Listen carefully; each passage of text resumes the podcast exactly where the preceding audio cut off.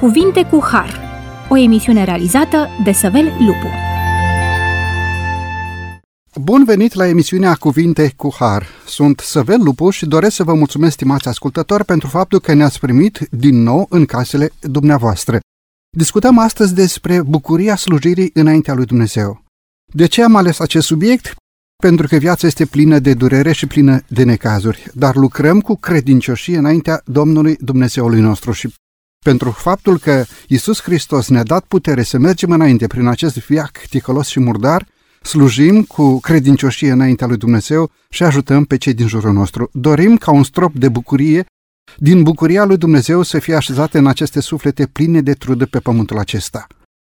Privim și la viața pământească a Domnului și Mântuitorului nostru Isus Hristos, atât de plină de trudă și de jertfă. O viață înveselită doar la gândul că strădania lui, că lucrarea de mântuire, că jertfa lui la Golgota nu avea să fie în zadar. Dându-și viața pentru viața oamenilor, Domnul Hristos urma să câștige lumea din nou la ascultare de Dumnezeu. Deși mai întâi trebuia să fie primită această jertfă a botezului sângelui, deși păcatele lumii aveau să apese greu asupra sufletului său nevinovat, totuși, pentru bucuria care era pusă înainte, bucuria de a vedea suflete salvate din prinsoarea lui satana, suflete mântuite în împărăția lui Dumnezeu, aceste lucruri au umplut inima Domnului Hristos de încredere, de bucurie și de pace. Astfel, El a ales să sufere crucea în locul nostru, a disprețuit o cara și ne-a adus salvarea. Bucuria pusă înaintea lui Hristos, bucuria care l-a susținut în tot timpul suferinței și a jertfei sale, a fost această nădejde că într-o bună zi, prin harul său, mulți oameni vor veni la credință, la mântuire, suflete salvate pentru veșnicii. Iată de ce am ales să discutăm astăzi acest subiect frumos.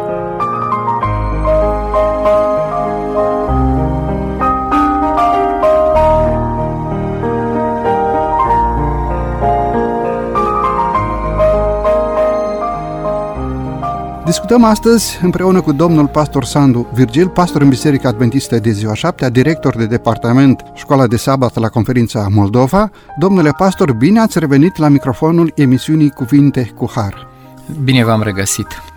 Domnule pastor, aș dori să începem cu această întrebare specială. Înainte de căderea în păcat, la momentul creierii omului, care a fost atmosfera predominantă în cer, la tronul lui Dumnezeu? Care a fost atitudinea față de creație, pentru creația lui Dumnezeu? O creație care până la urmă urma să fie umbrită de istoria păcatului, dar care a fost atmosfera predominantă în cer și pe pământ atunci când a fost creat omul.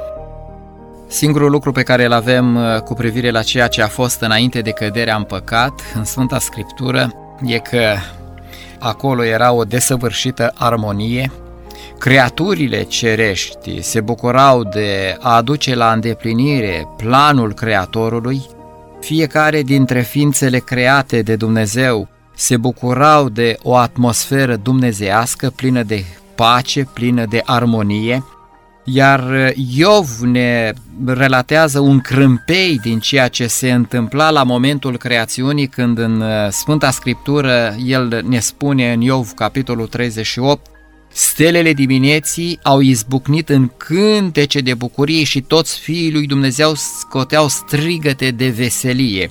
E ca și cum uh, crearea omului și continuarea creației lui Dumnezeu pentru celelalte lumi necăzute în păcat și create de Dumnezeu uh, evenimentul acesta uh, a adus din nou pentru toți o deosebită manifestare de bucurie că un nou membru intră în marea creație a lui Dumnezeu. Acolo nu era nimic care să tulbure uh, armonia și era o pace desăvârșită. Sunt lucrurile pe care le putem uh, constata de pe pagina Sfintelor Scripturi. Dumnezeu a creat cu bucurie și la momentul în care Dumnezeu a adunat pământ, țărâna și a creat pe primii noștri părinți cum ați citit din versetul respectiv, stelele dimineții izbucneau în cântări de bucurie și toți fiii lui Dumnezeu scoteau strigăte de veselie. De ce? Pentru că o nouă ordine a creației urma să fie adusă la existență. Iar Dumnezeu și-ar fi dorit ca această bucurie să fie de-a lungul timpului până când Biserica lui Dumnezeu din cer și Biserica lui Dumnezeu de pe pământ, ca o singură unitate creștină, aveau sau ducă laudă permanentă la adresa lui Dumnezeu. Și totuși, domnule pastor, în această notă dominantă de bucurie, în această notă dominantă de laudă la adresa lui Dumnezeu s-au auzit niște crâmpeie de nemulțumire. Cui s-a datorat dispariția acestei stări de bucurie, de fericire pe pământul nostru? Dacă primii noștri părinți în grădina Edenului au avut o viață de bucurie, o viață de împlinire, o viață de crednicioșie înaintea lui Dumnezeu, iată la un moment dat această fericire a cerului, această fericire a grădinii Edenului a fost tulburată și omul a început să culeagă fructele amare a propriilor alegeri. Ce s-a întâmplat, domnul pastor? Raportul Sfintelor Scripturi și aici mă refer în mod special la Cartea Genezei, vorbește de întâlnirea omului cu Dumnezeu în fiecare ocazia zorilor dimineții. Apoi găsim că omul împreună cu Creatorul se bucurau de atmosfera edenică pe care Dumnezeu și-a dorit-o să o perpetueze veșnic. Dar în uh, familia nou creată a venit un vizitator ne, nedorit și nepoftit. Un vizitator care uh, și-a prezentat intențiile de bine la început, dar care la un moment dat a încercat ca să pună la îndoială tot ceea ce a spus uh, Creatorul. Raportul Scripturii spune în Geneza capitolul 3 că în grădina Edenului, acolo în răcoarea zilei, în timp ce Domnul Dumnezeu era împreună cu Adam și cu Eva, era armonie și pace, dar venirea vrăjmașului sufletelor noastre a distrus această armonie și această pace. Și raportul Scripturii ne spune că Dumnezeu uh, poartă un dialog cu Adam și cu Eva și îi zice, fiindcă ai ascultat de glasul nevestei tale și ai mâncat din pomul despre care îți poruncisem să nu mănânci deloc, blestemat este acum pământul din pricina ta. Uh, observăm aici la întrebarea dumneavoastră cui se datorează dispariția armoniei și păcii pe care Dumnezeu și-a dorit-o pe pământul acesta nou creat, cui se datorează de multe ori în gândirea populară noi auzim expresii de felul acesta. Eva nu a ascultat. Raportul Sfintelor Scripturi spune că în primul rând i s-a datorat satanii, vizitatorului nedorit, dar raportul Scripturii spune că i s-a datorat și bărbatului. Iar raportul Scripturii spune din pricina ta este blestemat pământul și nu din pricina ei. Autorul moral al acestei acțiuni este vrăjmașul sufletelor noastre.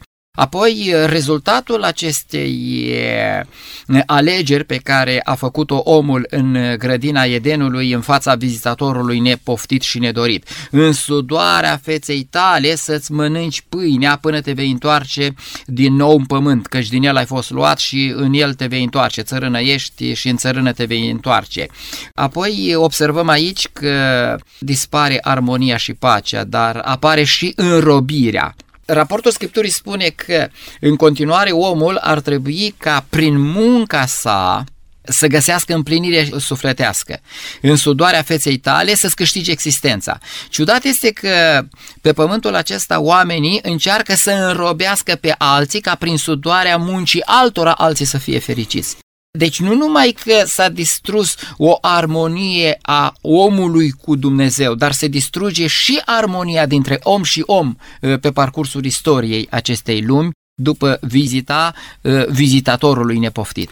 Din păcate, omul a ascultat de glasul șarpelui mai mult decât de glasul lui Dumnezeu, pentru că satana, sub formă de șarpe, a venit în grădina Edenului și a mințit pe primii noștri părinți, iar primii noștri părinți și Eva și Adam au căzut sub puterea păcatului, iar acest echilibru al bucuriei, al păcii, al fericirii a dispărut odată pentru totdeauna.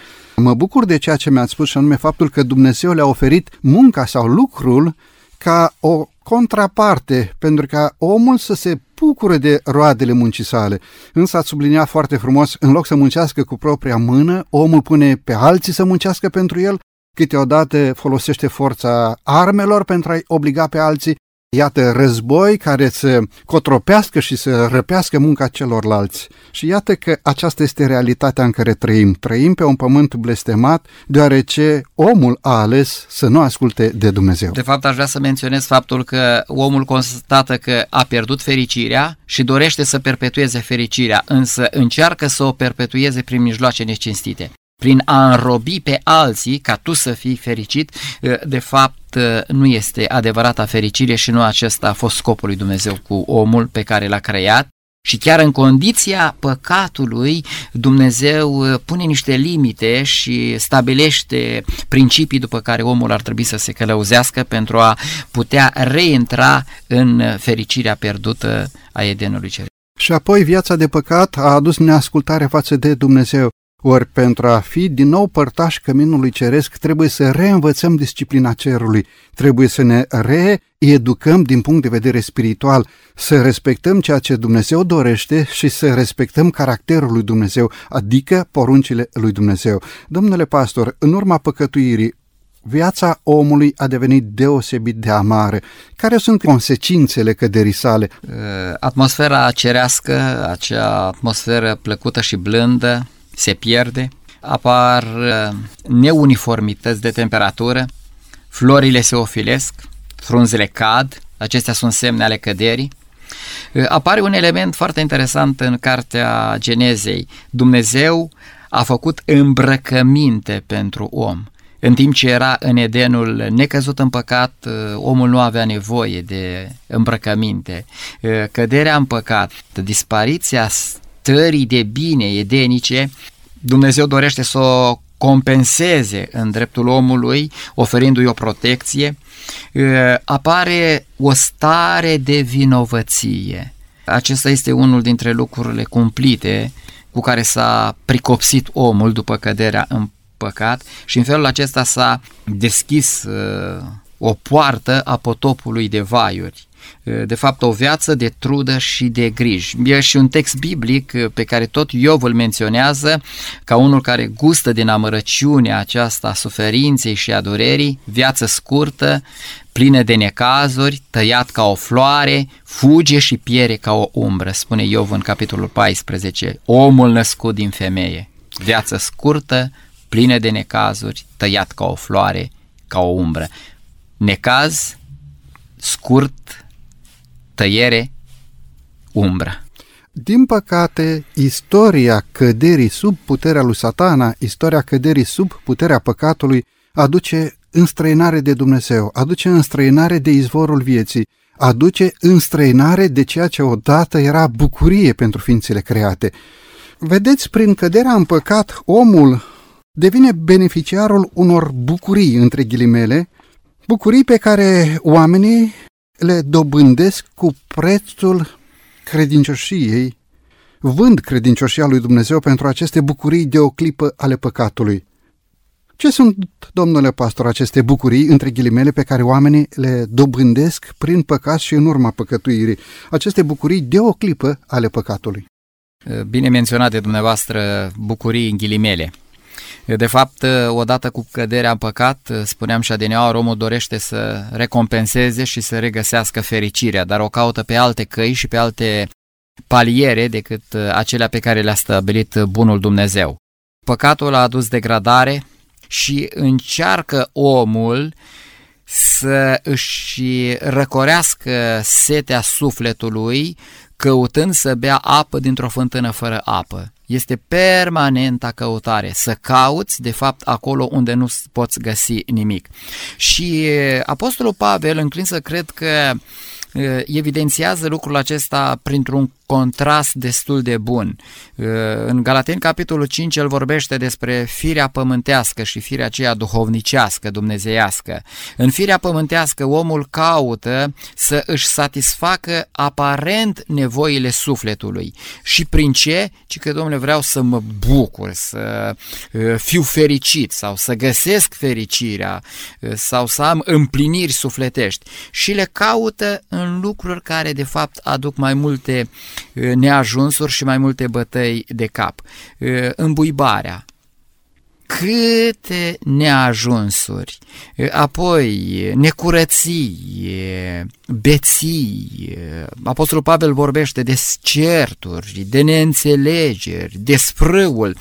Toate lucrurile acestea noi le putem numi, după cum foarte bine enunță Apostolul Pavel, uh, ca o și concluzia ceea ce a făcut Moise prin alegerea sa, nu a dorit să se bucure de bucurile de o clipă ale păcatului. Pe când Apostolul Pavel în, Roma, în Galateni capitolul 5 prezintă cealaltă alternativă, uh, pacea, bunătatea, blândețea, înfrânarea, toate lucrurile acestea ar putea într-adevăr să aducă adevărata bucurie.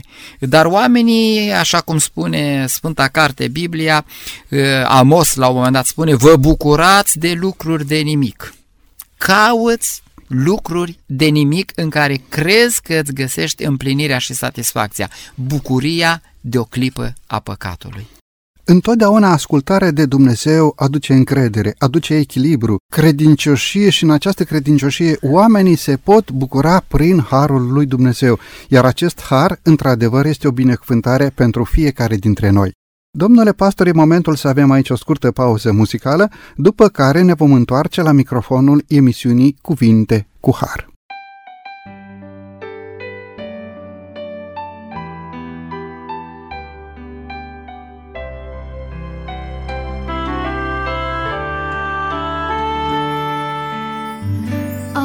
Atât de multe întrebări și frământări despre vieții noastre cale. Dar prin credință înaintăm, prin val de mare, știm că Domnul e mai tare. Chiar dacă nu vedem în viitor, aripi de har ne vom înălța în zbor Căci noi sperăm în ce e scris și jertfa lui. Noi sperăm în tot ce Domnul a promis. Totul e adevărat. Va trece lumea de păcat. Iisus e cu noi, cum a promis. În El sperăm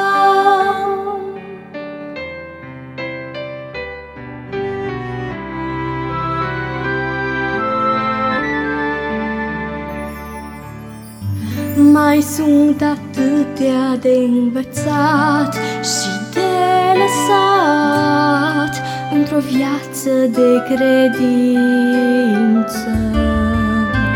Dar Domnul ne-a învățat unind de biruință. El ne va purta în brațe. Cuvântul Lui ne aduce pace în dar Când stăm de-al veșnicilor hotar Căci noi sperăm. În ce e scris și jertfa Lui Noi sperăm. În tot ce Domnul a promis Totul e adevărat, va trece lumea de păcat Iisus e cu noi, cum a promis, în El sperăm.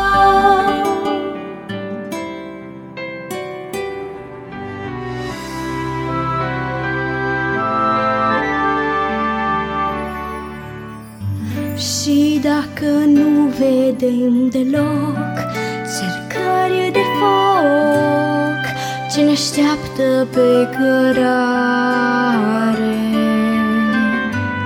E de ajuns că vede el de-a lung de zare Înainte prin credință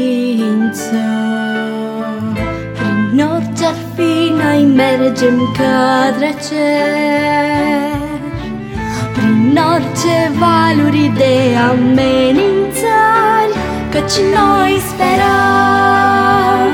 În ce e scris și jertfa lui Noi sperăm. În tot ce Domnul a promis Totul e adevărat. Va trece lumea noi, cum a promis, în El spera.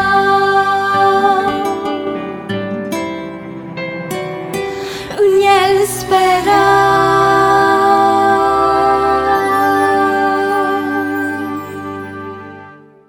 După această scurtă pauză muzicală ne-am întors la microfonul emisiunii Cuvinte cu Har. Discutăm astăzi despre bucuria slujirii, discutăm astăzi despre acea bucurie pe care credincioșii copiii lui Dumnezeu o primesc din partea lui Dumnezeu atunci când pentru Dumnezeul nostru lucrează cu răbdare, chiar câteodată în condiții grele, în condițiile păcatului, așa după cum am discutat și în prima parte a emisiunii de astăzi.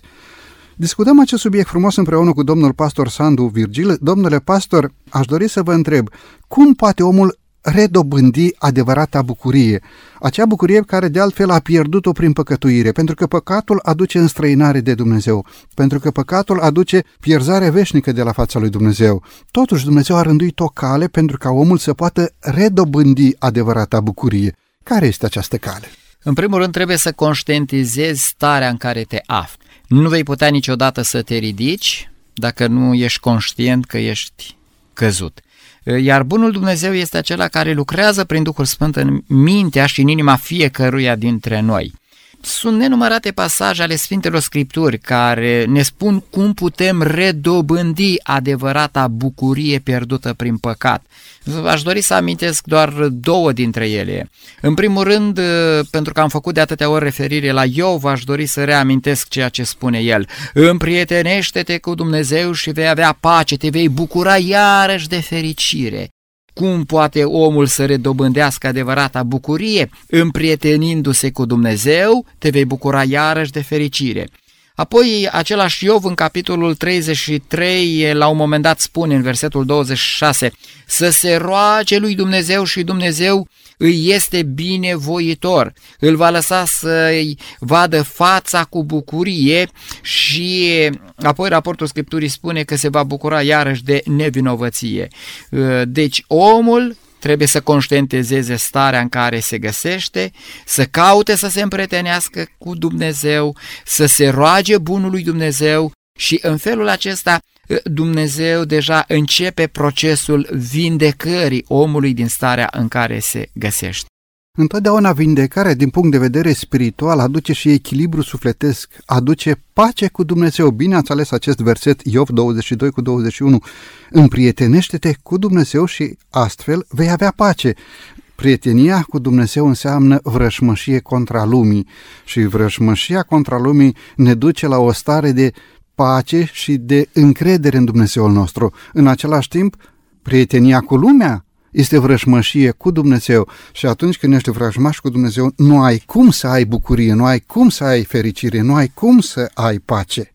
Aș vrea să facem un pas înainte și doresc să vă întreb care sunt unele dintre situațiile care au intervenit în viața omului, situații pe care Dumnezeu nu le poate binecuvânta. Adică omul s-a așezat în acea stare, în acea situație, peste care chiar dacă cere binecuvântarea lui Dumnezeu, Dumnezeu nu poate oferi binecuvântarea. Am putea cumva să facem aici referire la momentul în care un om continuă să păcătuiască și în același timp să ceară binecuvântarea lui Dumnezeu, poate Dumnezeu să asculte o astfel de rugăciune pe care omul o face și câteodată cu sinceritate, altădată doar formalitatea rugăciunii, dar în mod conștient călcând peste voința lui Dumnezeu și sfidând poruncile lui Dumnezeu? Într-adevăr, sunt nenumărate situațiile în care Dumnezeu uh, este pus în imposibilitatea de a da o mână de ajutor omului. Și această imposibilitate nu este creată de Dumnezeu, și este creată de, de om. Omul este acela care îl pune pe Dumnezeu în imposibilitatea ca Dumnezeu să intervine. Sfânta Scriptură este plină de sfaturi sau diferite aspecte care evidențiază lucrul acesta. Noi nu putem să ne facem ascultați de Dumnezeu, dacă avem o inimă împietrită. Noi nu putem să intrăm într-o împrietenire cu Dumnezeu dacă noi ne urmăm pornirile inimii noastre. Noi nu putem să ne rugăm bunului Dumnezeu ca Dumnezeu să intervină dacă în cele din urmă noi căutăm ca să mergem pe propriul nostru drum. Mi-a plăcut un pasaj din Sfânta Scriptură, prorocul Isaia la un moment dat în capitolul 1, versetul 3, de fapt chiar atunci când el începe să scrie această carte, el atrage atenția asupra unor lucruri care te lasă fără cuvinte, iar limbajul pe care el îl folosește e unul care e puțin străin viacului nostru, datorită tehnologizării și datorită altor lucruri, dar el se pronunță în felul acesta. Scriptura, de fapt, vorbește. Boul își cunoaște stăpânul, măgarul își cunoaște ieslea stăpânului, dar Israel nu mă cunoaște și nu ia aminte la mine. Cu alte cuvinte, el spune așa, lumea creată de mine, care și ea, datorită căderii omului în păcat, a avut uh, asupra lumii create de Dumnezeu, au fost consecințe. N-a mai rămas doar omul afectat. Întreaga creație a fost afectată. Și spune că, uite, animalele, aici dă exemplu boul și măgarul, uh, cunoaște pe stăpân cu alte cuvinte, dacă tu ai un cățel, ce face cățelul? Tu te raportezi frumos la el, cățelul își recunoaște stăpânul și de obicei nu atacă pe stăpân. Dar comparația este, însă poporul meu Israel nu mă cunoaște și nu ia aminte. Atunci se pune întrebarea, în condițiile acestea, cum ar putea să te asculte Dumnezeu? Ce pretenție ai avea tu ca rugăciunea ta să-ți fie ascultată în momentul în care tu întorci spatele într-un mod vehement lui Dumnezeu sau printr-o totală indiferență și în momentul în care ajungi la un necaz, Doamne ajută-mă! Dar Dumnezeu zice, stai puțin, cine ești tu? De cum acum apelezi la mine? Dacă tu n-ai păstrat o relație de prietenie cu mine. Și cu toate acestea, în dragostea și bunătatea lui Dumnezeu, dacă omul în sinceritatea lui strigă, Dumnezeu dorește să refacă relația. Dar, totuși, să nu trăim cu impresia că noi îl putem, în ghilmele spus, fenta pe Dumnezeu. Dumnezeu întotdeauna dorește să relege această relație cu omul. Pentru că Dumnezeu nu a creat omul pentru înstrăinare și Dumnezeu nu a creat omul pentru distrugere sau pierzare veșnică de la fața lui Dumnezeu. Însă, în același timp, Dumnezeu nu poate să treacă peste caracterul său, pentru că Dumnezeu, în caracterul său, se manifestă ca un Dumnezeu drept și caracterul lui Dumnezeu este dreptate. Ori împlinind în viața omului aceste percepte divine, doar atunci omul poate să aibă bucurie înaintea lui Dumnezeu și înaintea semenilor. Vreau să vă întreb, cum poate omul să se întoarcă la Dumnezeu prin convertire? Ce înseamnă convertire? A schimba convingerile în sens religios, transformare, schimbare un alt fel de comportament. Modifică Dumnezeu ceva în inima omului sau omul alege să trăiască după porunca lui Dumnezeu prin puterea Duhului Sfânt pe care Dumnezeu o oferă omului respectiv? Credeți că împăcarea cu Dumnezeu și cu semenii va aduce pace, va aduce bucurie în viață, va aduce echilibru? Credeți că această pace, această bucurie și acest echilibru ține în mod special de relația pe care omul o are cu Dumnezeu? Ce rost are pocăința? Vă rog frumos! Legat de convertire, de pocăință, de întoarcerea la Dumnezeu, aș vrea să amintesc faptul că singura metodă pe care Dumnezeu o poate folosi pentru ca să-mi schimbe mie omului viața este dragostea pe care El o poate arăta față de mine. El nu are alte mijloace dacă vrăjmașul sufletelor noastre, prin, cum spuneam la început, prin vizita nedorită, a încercat să folosească amăgirea, a încercat să folosească vicleșugul, a încercat să pună la îndoială uh, vorbele lui Dumnezeu. Dumnezeu este acela care dorește să refacă relația noastră cu El prin metode cinstite și foarte corecte. Apoi, bunul Dumnezeu este acela care din toată inima dorește ca noi să fim schimbați, adică comportamentul nostru să dovedească că noi am învățat de la Domnul Isus Hristos. Ce este convertirea? Convertirea modifică viața noastră prin faptul că noi demonstrăm că am umblat cu Domnul Isus. Dar cred că Apostolul Pavel este acela care Uh, aduce în atenția noastră uh, un element în plus și anume, am fost răstignit împreună cu Hristos și trăiesc. Dar nu mai trăiesc eu, ci Hristos trăiește în mine. Ci viața pe care o trăiesc acum în trup o trăiesc în credința în Fiul lui Dumnezeu care m-a iubit și s-a dat pe sine însuși pentru mine. Galateni capitolul 2 cu versetul 20. Ce modifică viața omului în urma convertirii? Ce modifică? Golgota și iubirea nemărginită a Domnului Isus Hristos față de mine păcătosul. Iar eu ca un răspuns la bunătatea și la dragostea lui Dumnezeu acum va trebui, prin Harul lui Dumnezeu, să trăiesc o viață care să reflecte umblarea mea cu Domnul Isus Hristos. Domnule pastor, mulțumesc tare mult pentru această veste bună. Este posibil într-adevăr ca omul să trăiască prin Harul lui Dumnezeu pentru slava lui Dumnezeu și este posibil pentru omul care prin păcătuire s-a depărtat odată de Dumnezeu, prin Harul lui Dumnezeu este posibil ca acest om să se întoarcă să fie părtaș de bucuria lui Dumnezeu, să fie părtaș de bucuria slujirii și în același timp omul respectiv să devină o binecuvântare și pentru alții. Vreau să vă întreb încă un lucru. A trăi pentru Hristos, să trăiești pentru Dumnezeu, ce înseamnă să trăiești pentru Dumnezeu? Ce efect are această convertire pentru Dumnezeu, această lucrare de pocăință? Ce efect are asupra vieții, asupra tonusului de fiecare zi, asupra vieții noastre pe care o trăim pe pământul acesta? Mă rog. A trăi pentru Hristos înseamnă a arăta lumii care te înconjoară că de fapt tu nu mai trăiești pentru tine însuți. De multe ori noi gândim într-un mod foarte egoist. A trăi pentru mine, a trăi pentru familia mea, a face ceva pentru cei dragi ai mei. Dar a trăi pentru Hristos înseamnă mult mai mult decât a te gândi doar la tine însuți și înseamnă să te gândești la cum îl reprezinți tu pe Domnul Isus Hristos în lumea aceasta.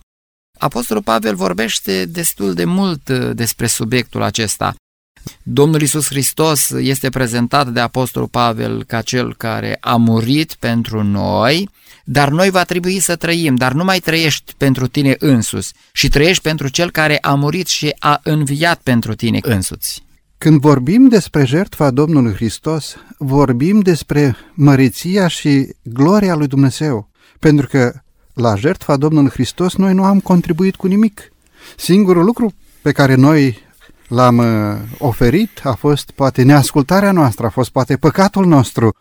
De asemenea, Dumnezeu ne-a oferit binecuvântarea iertării prin harul răstignirii Domnului Hristos la Golgota, neprihănirea sa, care de asemenea noi nu am contribuit nimic la această neprihănire, este darul lui Dumnezeu pentru noi oamenii și în această neprihănire omul poate într-adevăr trăi adevărata bucurie a slujirii. Domnule pastor, mulțumesc tare mult, e din nou momentul să avem o scurtă pauză muzicală, după care ne vom întoarce la microfonul emisiunii Cuvinte cu Har.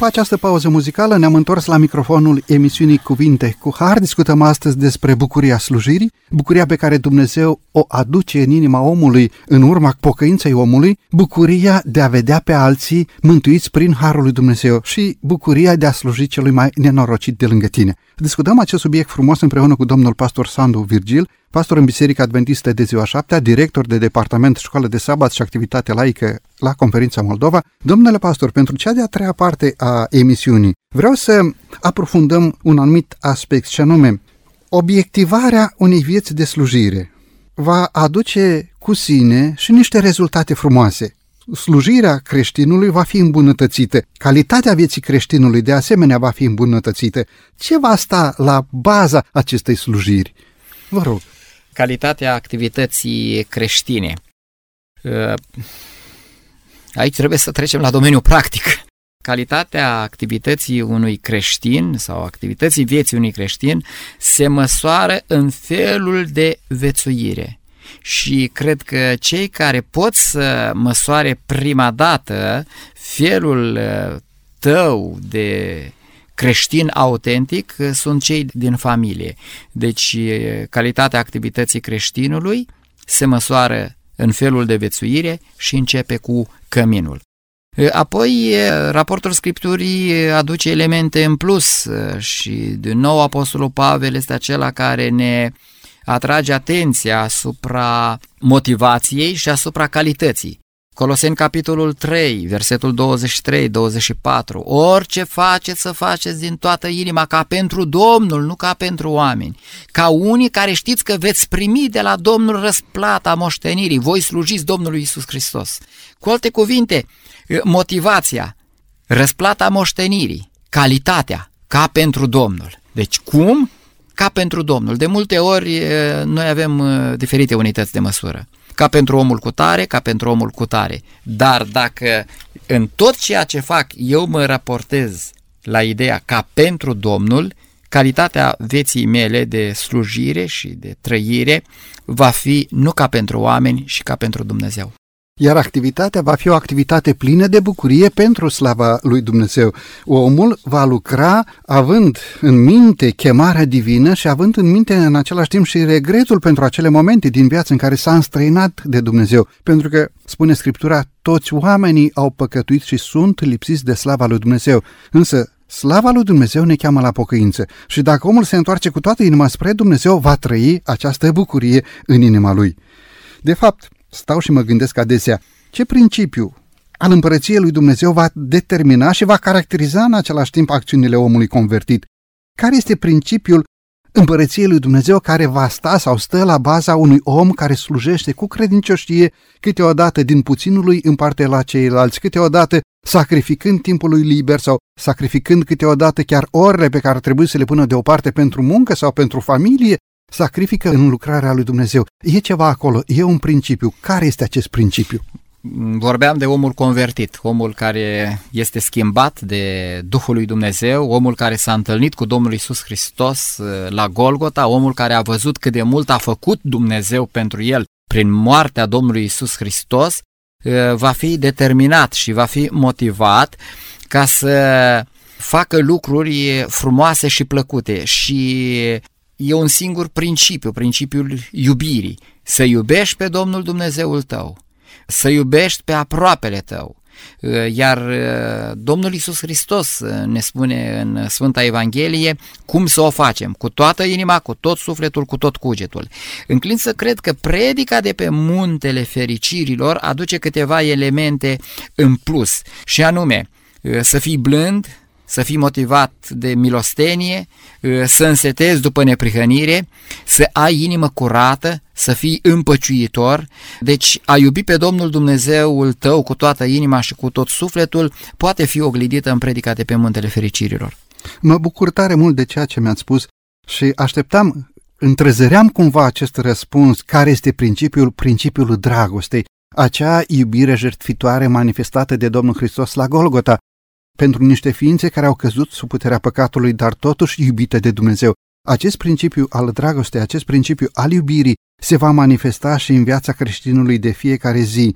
Ehm, acum întrebarea, cum se manifestă acest principiu al iubirii în viața unui credincios? În ziua de astăzi, ieri, săptămâna trecută, poate în ziua de mâine, poate săptămâna viitoare, cum se dă pe față acest principiu al dragostei divine. Nu vorbim despre o dragoste pervertită de păcat, ci vorbim despre esența dragostei, acea dragoste a lui Dumnezeu pentru noi oameni păcătoși, cum se va manifesta, vă rog? Cum se manifestă sau cum trebuie să se manifeste, pentru că e o mică diferență. Aș vrea să amintesc mai degrabă cum trebuie să se manifeste acest principiu al iubirii față de semenii noștri în viața de zi cu zi, iar fiecare dintre noi să încercăm să ne punem sub această lupă a cuvântului Domnului Isus. Apostolul Pavel aduce în atenția noastră câteva manifestări ale activității de zi cu zi, ale comportamentului nostru. Raportul Scripturii spune nu caută folosul său, ci caută folosul alt. În ziua de astăzi e da. atât de dificil. Din și cu toate acestea, cu toate acestea, cunosc de dată recent în caz uh, sau o situație în care un patron construiește o casă și la urmă trage linie și este atât de împlinit și atât de bucuros că a putut să dea la vreo 20 de oameni câteva luni de zile hrană pe masă pentru familie și copii, iar el, la sfârșit, a câștigat 100 de euro și a zis, sunt bucuros că n-am ieșit în pierdere cu lucrarea aceasta. Domnule, ia și suta asta de euro. E extraordinar. E, e rar se întâmplă așa ceva și ce spun este caz autentic. Poate că... Impresionant. Cineva care ne ascultă în momentul de față chiar poate să confirme. Nu putem da aici nume. Nu caută folosul lui, ci caută folosul altuia. 1 Corinteni 10 cu 24. Păi, în Filipeni 2 cu 4, fiecare din voi să se uite nu la foloasele lui și la foloasele altora. În lumea în care trăim, e dificil. Iubiți-vă unii pe alții cu o dragoste frățească, în cinste fiecare să dea întâietate altuia. Cu alte cuvinte, să nu-ți asumi nimic, chiar atunci când uh, știi că sunt meritele tale. Spune, nu, nu eu. Echipa din care fac parte, uh, ceilalți care...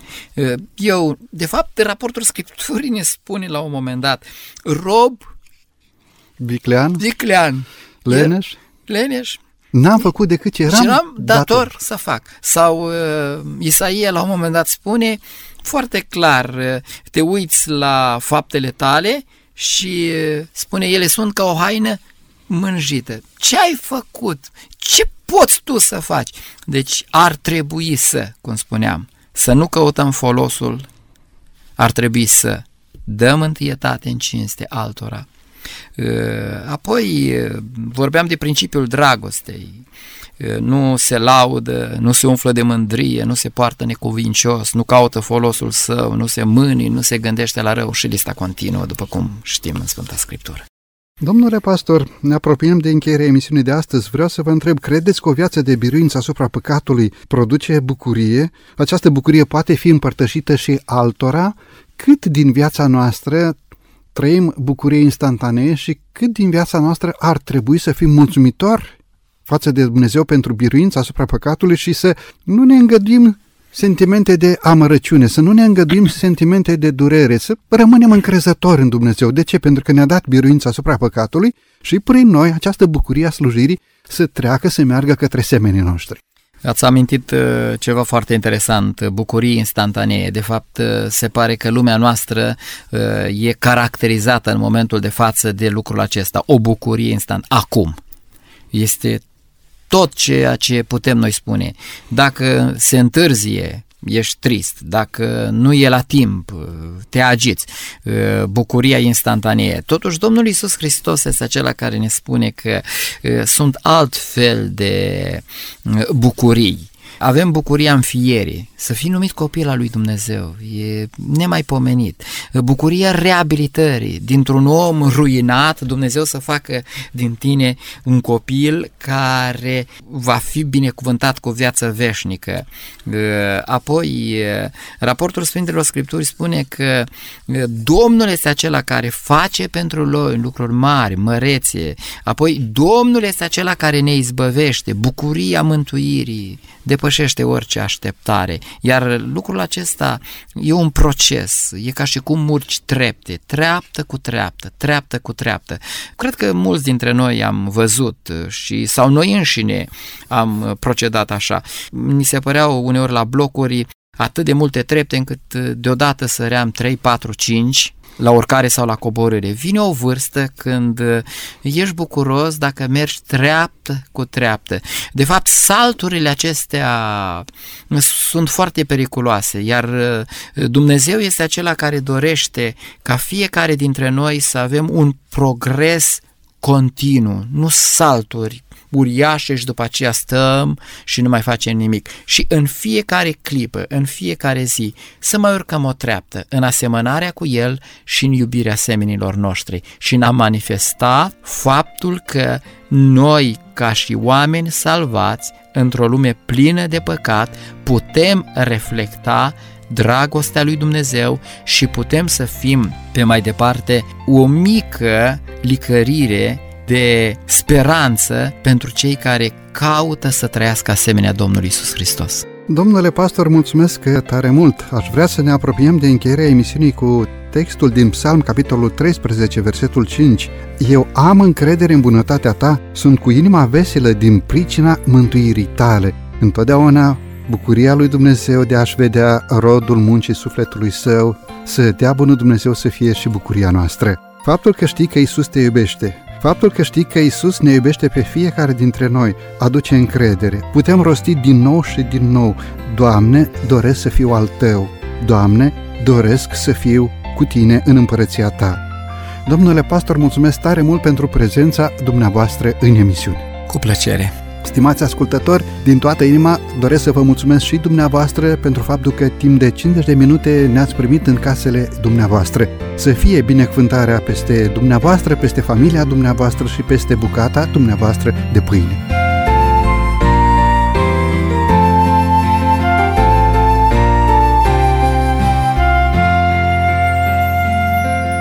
De la microfonul emisiunii Cuvinte cu Har, Săbel Lupu, iar din regia tehnică Nelu Loba și Cătălin Teodorescu, vă mulțumim pentru atenție. Până data viitoare, numai bine tuturor! La revedere!